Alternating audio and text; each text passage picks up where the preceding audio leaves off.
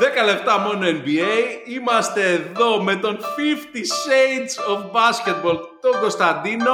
Καλησπέρα, παιδιά. Ευχαριστώ γιατί για άλλη μια φορά. Πρέπει να το πω. Μόνο NBA.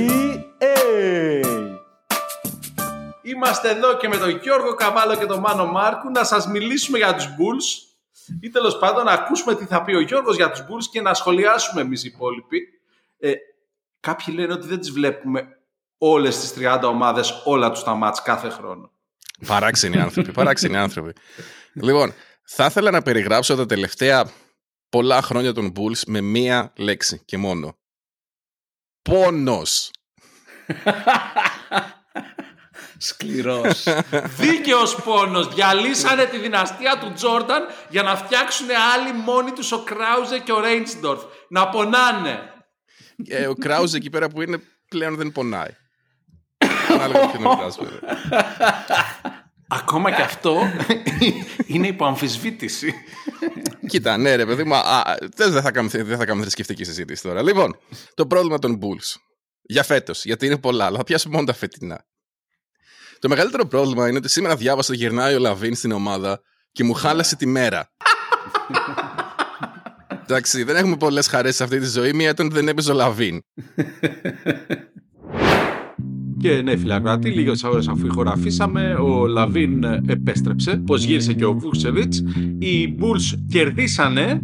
Τους Hornets, όχι κάνα χαΐρι. Αλλά there's a twist και ο Βούσεβιτς και ο Λαβίν παίζανε από τον πάγκο αν υπάρχει μία σταθερά στην ομάδα, σε αυτή την έκδοση της ομάδας των Bulls όλα αυτά τα χρόνια, είναι ο Ζακ. Είναι ο Ζάκαρη Τόμας Λαβίν. Γύρω από τον οποίο ήθελαν οι πανέξυπνοι ε, GMs και ιδιοκτήτες των Bulls να χτίσουν γύρω από τον Λαβίν. Όχι μόνο Καρνισόβας που είναι τώρα και προηγουμένως η Garpax. Αυτή η μυθική οντότητα που καταστρέφει ομάδες και, και franchises γενικότερα. Ε, απλά να το εξηγήσουμε, ήταν ο Πάξον και ο... Φόρμαν. Α, μπράβο. Γκάρ Φόρμαν και ο, και ο Τζον Πάξον. Γνωστό και ως Γκάρ Πάξ, το δίδυμο της καταστροφής. Θα μπορούσε να είναι κάποιο κόμικ αυτό. Δεν ήταν παράλογο. Στην αρχή πιστεύαμε ότι ο Ζακ, που τώρα είναι 28 γίνεται 29 φέτος, μέσα στο 2024, τρία χρόνια πριν ήταν και λίγο λογικό να πιστεύεις ότι θα μπορούσε να έχει μια εξέλιξη όπως ο Ντέβιν Μπούκερ, ο οποίος έχει αποδείξει ότι μπορεί να είναι το νούμερο ένα σε μια ομάδα που θα φτάσει τελικούς. Δεν θα το πάρει, αλλά τουλάχιστον έχει πηδάει από, το, πηδάει από το από τις βολές του καρφώνει. Ναι! Όχι, γενικά είναι ένας πολύ καλός 3-level shooter. Δηλαδή και διείσδυση θα κάνει και mid-range shoot. Έχει και στο τρίποντο έχει περίπου γύρω στο 40% σε μια καλή χρονιά.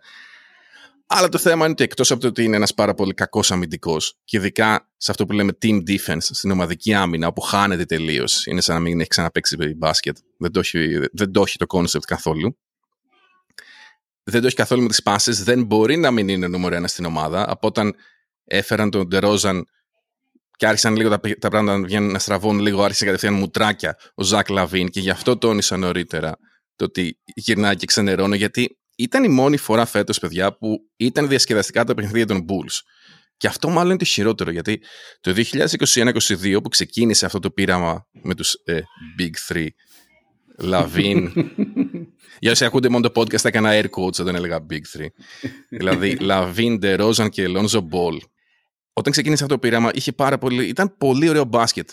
Διασκέδαζες να βλέπεις αυτήν την ομάδα. Και ήταν και πολύ ψηλά στα standings. Ήταν, ήταν και ψηλά στα standings. Εντάξει, είχαν λίγο εύκολο, ε, πώς το λένε, είχαν εύκολο πρόγραμμα, okay, αλλά ήταν ομάδα, ρε παιδί μου, το, το παίξεις στην Ανατολή. Άνετα. Θα ήταν.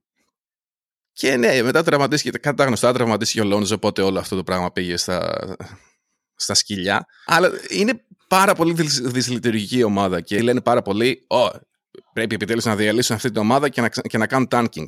Κάναν tanking. Να πω, να πω κύριε, να πες, πω πες, κύριε. Πες, πες, Εσύ, ο Παύλος εκεί, ο Παύλος που είναι μπροστά εδώ, το φυτό. Εδώ και δύο χρόνια, όποτε φτάνουν στα όρια να πεις, εντάξει, δεν πετυχαίνει, ε, ας κάνουν tanking να το διαλύσουν αρχίζουν και κερδίζουν.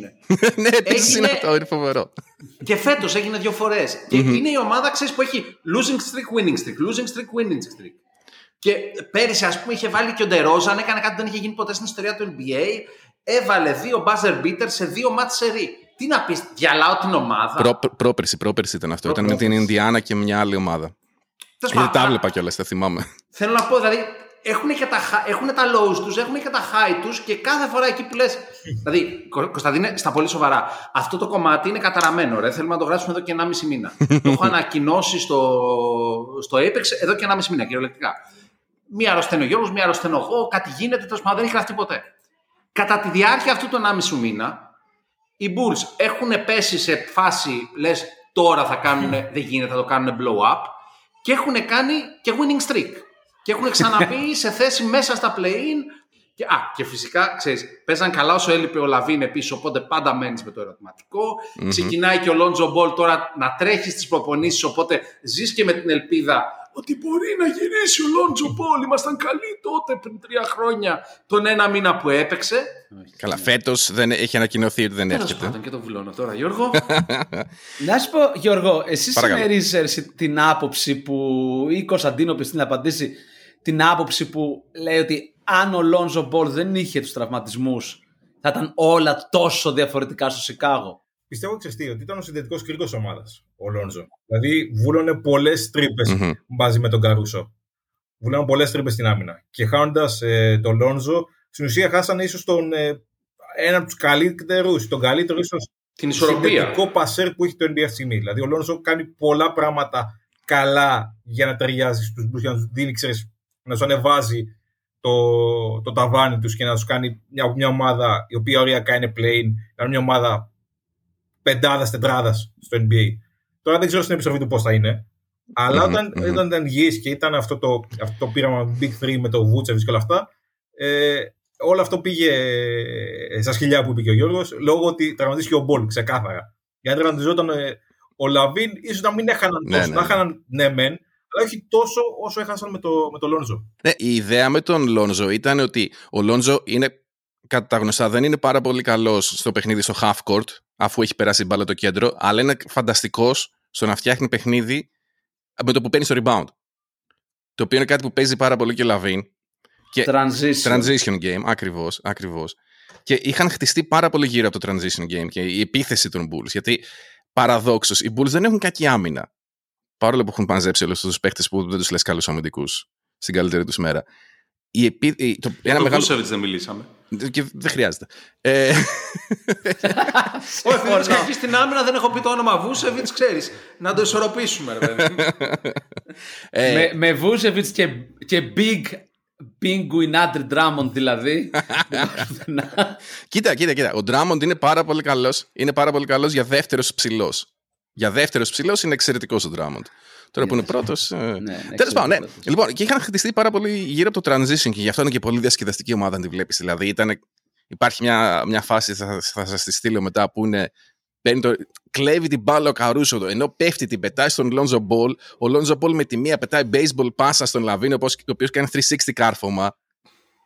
Το οποίο Ναι. είναι το μπάσκετ που θες να βλέπεις, ρε παιδί μου. Και έτσι ήταν συχνά αυτοί οι Bulls. Γι' αυτό λέω ότι είναι πολύ κρίμα που κατέντησαν έτσι.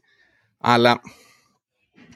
Ναι, και το, και το άλλο το θέμα με τον Λόνζο είναι ότι είναι και αυτός ένας εξαιρετικός αμυντικός και μαζί με τον Καρούσο. είναι- Είναι βασικά αυτό που κάνει φέτος ο Holiday με τον ε, White στις ε, στις, ε, αντίπαλες επιθέσεις. Και κλέβανε πάρα πολύ There μπάλες. we go again. Αλίμονο, αλίμονο. Αλίμονο, πραγματικά.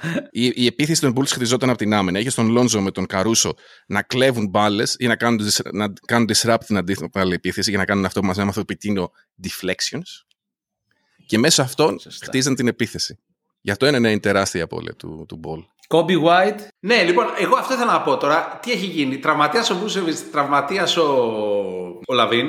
Βλέπουμε Coby White να προσφέρει πράγματα τα οποία δεν θα μπορούσε να τα προσφέρει αν έπαιζε full time ο Λαβίν. Δεν ξέρω, συμφωνούμε, διαφωνούμε σε αυτό. Ε, ναι, ξεκάθαρα. Νομίζω έχει κάνει μεγάλο step up. Έχει κάνει μεγάλο step up ο Coby White. Δηλαδή, ε, εγώ Μμμ. που τον βλέπω τον Coby White το αυτό το διάστημα, βλέπω ότι ξέρεις, έχει ε, μάθει να αποκωδικοποιεί καλύτερα κάποιες καταστάσεις. Που ε, ξέρεις, αυτό θέλει και λίγο season, ε, seasoning. Σαν, ε, δηλαδή, όταν παίζεις με τον πρώτο χρόνο, προφανώς είναι πιο δύσκολο να κωδικοποιήσει άμυνες του NBA από ότι όταν έχεις ξέρεις, πρώτη χρονιά από το κολέγιο. Όταν είσαι μετά όμως, όταν έχεις 3, 4, 5, 10, 20 χρόνια στη λίγα, διαβάζεις καλύτερα το παιχνίδι. Ναι, ναι, ναι, αλλά, Πιο αργό για σένα. ναι, ναι, αλλά και παίζει παραπάνω, ρε παιδί μου. Δηλαδή δεν είναι άρρητα συνδεδεμένο το γεγονός ότι α, κάνει αυτό το step up όσο λείπει ο Λαβίν επειδή πλέον παίζει 39, 40, 36, 40, 37, 33, 39 Δεν μόνο. ε, με τον ίδιο τρόπο που ξαφνικά ανασταίνεται ο Ντράμοντ ενώ λείπει ο Βούσεβιτς. Sorry Γιώργο. Ναι, ναι, απλώς αυτό. ότι Δεν είναι μόνο ξέρεις, ότι άξια παίζει παραπάνω. Το θέμα είναι ότι παίζει μένει παραπάνω και το αξίζει κιόλας με τη βελτίωση που έχει κάνει. Αν δεν έκανε τη βελτίωση, πολύ απλά, οκ, ε, δεν θα έγραφε αυτά τα νούμερα. Έτσι, γιατί και τα νούμερα γράφονται όταν οι παίκτες είναι. Ε, όχι μόνο όταν παίρνουν ευκαιρία, αλλά κιόλας όταν ξέρεις, διαβάζουν το παιχνίδι καλύτερα και παίρνουν καλύτερα σουτ. Παίρνουν καλύτερα Και την, την αδράζουν κιόλας. Ναι. Ναι. Ναι, και ε, Ναι, καλά, όταν έχει και την οριμότητα να χρησιμοποιήσουν ευκαιρία, προφανώς. Ναι, γιατί και ο, μην ξεχνάτε, ο Kobe White όταν έγινε draft το 2019 έπαιζε βασικός στους Bulls. Γιατί οι Bulls για πάρα πολλά χρόνια είχαν έλλειψη στη θέση του Άσου, στον point guard.